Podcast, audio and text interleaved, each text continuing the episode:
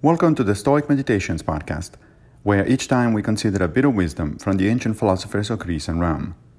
I am Massimo Pigliucci, a professor of philosophy at the City College of New York, and I will guide you through this reading. In Season 4, Episode 566, we reflect on Cicero, De Finibus 357. About good fame, Chrysippus and Diogenes used to aver that, apart from any practical value it may possess, it is not worth stretching out a finger for. Fame, of course, is an indifferent, and we have seen that even the same indifferent, like wealth, may be preferred or dispreferred, depending on the circumstances. Wealth can be used to help others, but it may also corrupt us. The same goes with fame. It can be a positive force for change, but it may also lead to hubris and losing our priorities.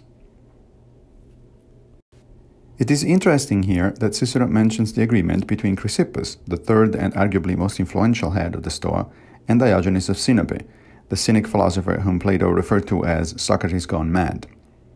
Cynics and Stoics agreed on much, but one of their points of divergence was precisely the treatment of externals. For the Cynics, they are always harmful, while for the Stoics, they may have positive or negative value. And yet, Chrysippus seemed to be just as worthy of fame as Diogenes.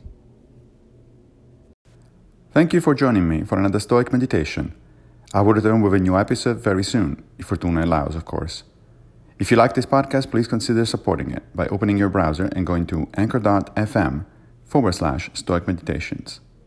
Also, please take a minute to give the podcast a good review on whatever platform you're using to listen to it. Thank you.